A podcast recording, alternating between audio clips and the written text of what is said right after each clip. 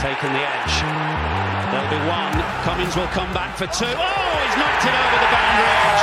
And Australia are home.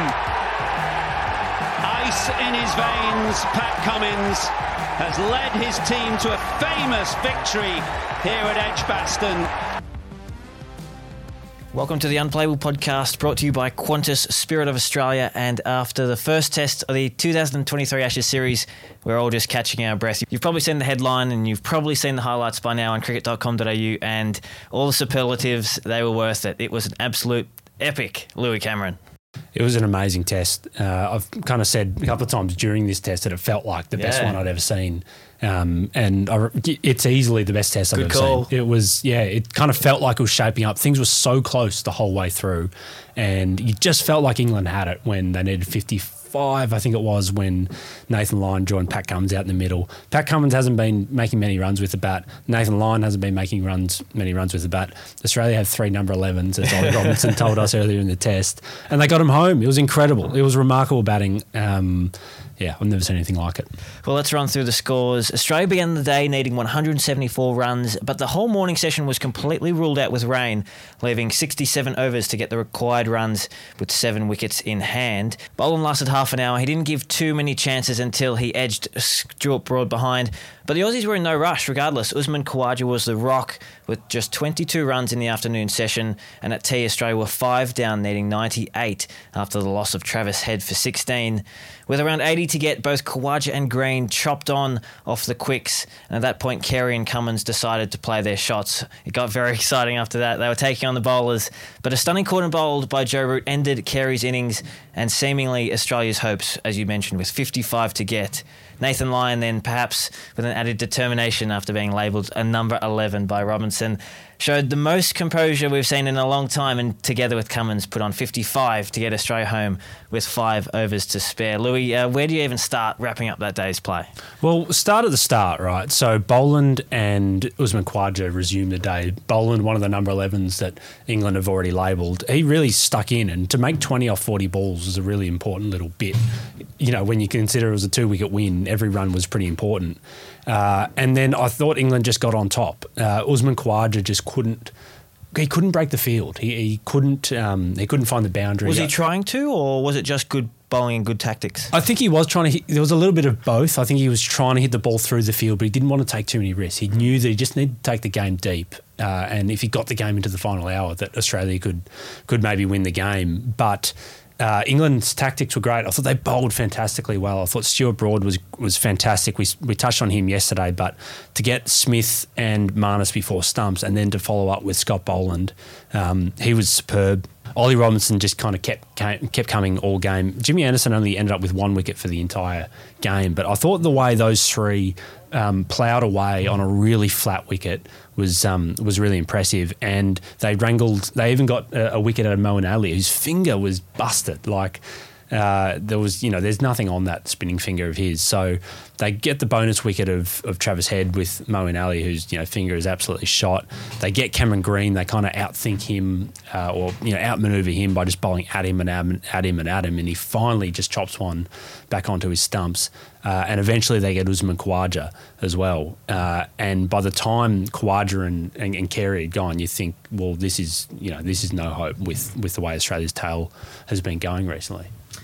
Khawaja, he got another half century in the match, and when he did eventually fall, chopped on off Ben Stokes, um, the crowd went wild. Ben Stokes, however, didn't celebrate, um, and he said in his press conference why that was the case.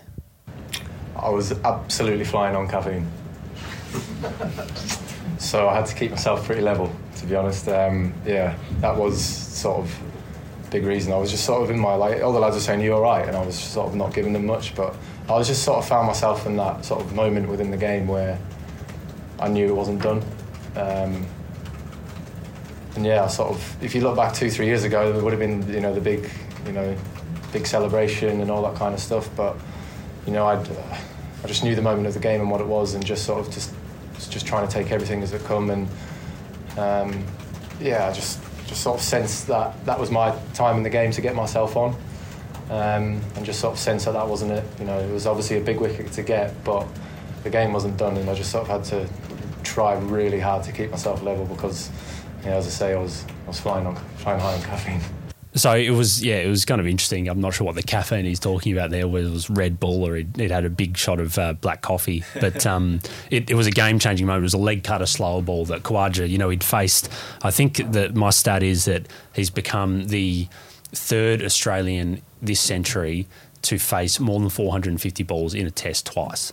The other two are Ricky Ponting and Justin Langer. So yeah. pretty good uh, company. Yeah, and he batted all five days of this test. Just throw another stat at you.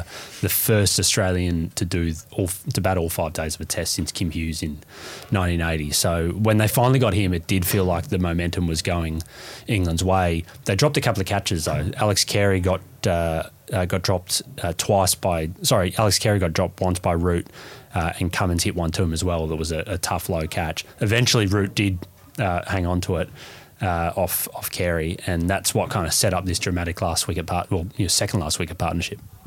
Well, yeah, as we get to the business end, we may as well touch on the moment of the day brought to you by Qantas, the Spirit of Australia official airline of the Australian cricket team and proudly representing Australia on the world stage, flying to more than 95 destinations around the globe. Things were getting pretty tense as Cummins and Lyon were scraping away at those runs, and there was a pivotal moment that you think deserves moment of the day. Well, it's let me just preface this pivotal moment by pointing out another one that would have been moment of the day if this had happened. Oh, okay. Nathan Lyon had been uh, he'd been playing it, you know fast and furious, really. Like he wanted to get the runs in a hurry. They were bouncing him, but he kept playing the short ball. He hit a he hit a pull shot in the air to deep square leg.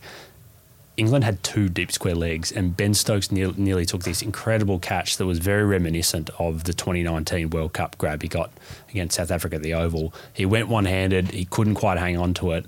That was a, a really nearly moment because that could have you know turned the test if they were bowling at Josh Hazlewood with 34 to win. And for a lot of fans at the ground and maybe even on TV, it would have looked like Stokes had held on to it because his body sort of covered the ball as he landed on the ground. It did to us. I, I kind of thought when, because you saw it go in from our angle and then he kind of just got up and he, he, he looked disappointed. So you, you're right. A lot of people would have thought that.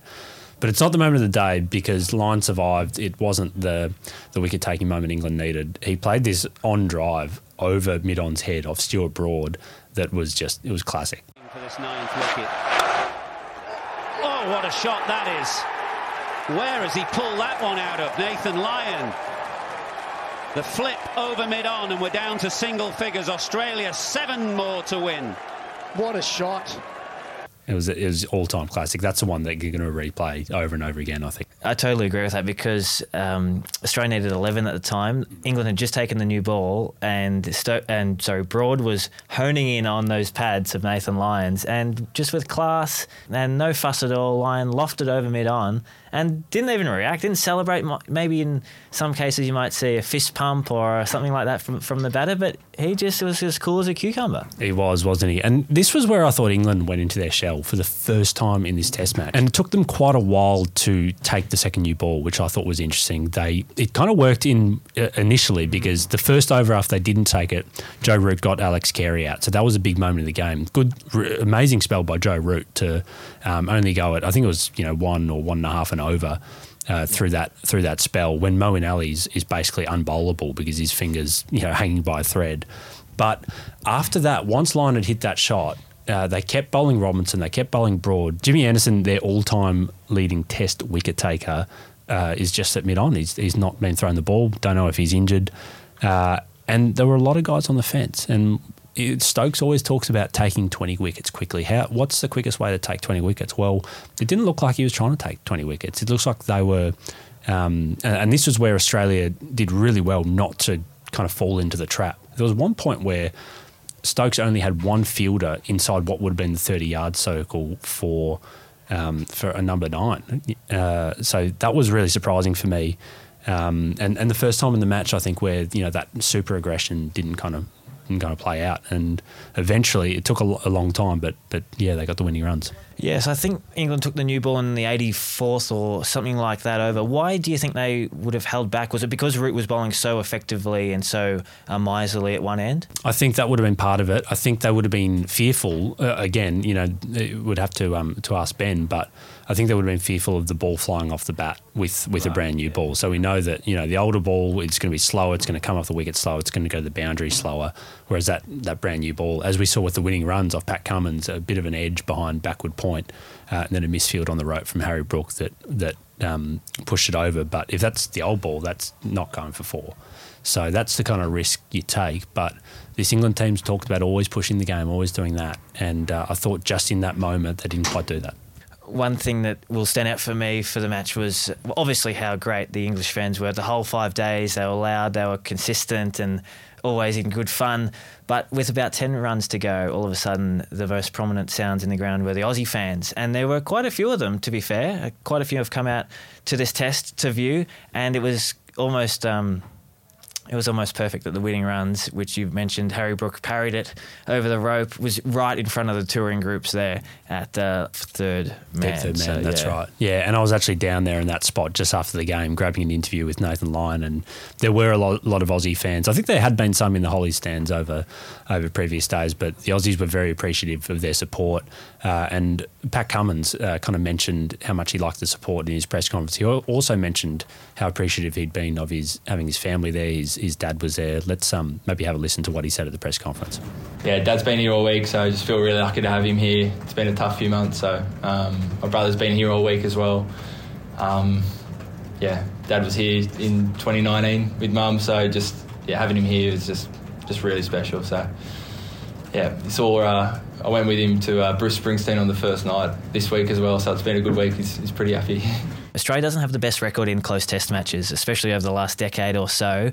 Uh, they've generally tended to lose the close ones, but this is this a sign that things are starting to change for this team and maybe you just need a catalyst moment uh, to start winning those close ones? Well, Pat Cummins mentioned in his presser that he'd been thinking about Headingley and the demons of that and mm. what you know what he would have done differently. He also said that he uh, talked about Joburg 2011, which was his debut test, they also won that by two wickets. So kind he of, also hit the winning runs, and he also match. hit the winning runs. Exactly right. Uh, and and Ben Stokes was talking about uh, in his presser, you know, how ironic it was that he dropped Nathan Lyon when Nathan Lyon had been the one to fumble that run out off him yeah. at Headingley in 2019. So really interesting parallels there. But you're right, Australia don't typically win these close tests. They lost at uh, the Gabba by three wickets in 2021 to India. They lost at Headingley by a wicket. They lost in Adelaide in 2018 to India by 31 runs. In Dhaka to Bangladesh uh, by 20 runs. Uh, and you know that's that's kind of over the last five or six years. So huge confidence boost. You got to think for them going into it. A to know that their game plan will, will stand up against Bazball England. Uh, but just be, you know, in, in general, like the, the first win of an Ashes series, if you're the, the team that wins that first test, more often than not, uh, you go on to win the series. And there have been some great wins that this Australian team has put together over the last uh, little bit as well. If you look at Cape Town in 2014, Manchester 2019, and a couple on the subcontinent, where does this one rank in terms of their best test victories? Yeah, it's a, it's a really good question. I think it's the best since Pune 2017 when Australia won by a big margin uh, in India, the first test of that 2017 India series. I'd almost, I think I'd, this was more like captivating in, in, a sense that the, the test, this was the best test Australia's played in, in quite some time. You know, we'd have to go back uh, in terms of ones they've been on the winning end of. Um, so, you know, Skip Headingley. Uh, yeah, it, it would have to go back further to, to find one quite as good as that. But in terms of just against the degree of difficulty, I'd say Pune is still just a little bit higher than it because they're playing against India in India in conditions tailor made for their uh, their bowlers and batters. They got that Kohli at his peak. They had Jadeja and Ashwin at their peak. I mean, their peaks have been for like the last decade, but they were in they were in great form. That India team was really strong. So um, I'd still have that one a little bit higher, but um, in terms of you know you know the atmosphere and the ashes it's it's uh, it's the best isn't it? It certainly is. We want to hear as well from the listeners what your favourite test wins and test matches have been over the last little bit so click on that link in the description if you're interested. This has been the unplayable podcast brought to you by qantas the spirit of australia. He's taken the edge. There'll be one. Cummins will come back for two. Oh he's knocked it over the boundary edge. And australia in his veins, Pat Cummins has led his team to a famous victory here at Edgbaston. 72 they needed when he came to the crease, and he has got his team over the line. Well, what an end to a test match. What a game of cricket. The Australian fans are up and about, the Australian dressing room is up and about, and look what it means to him, Pat Cummins.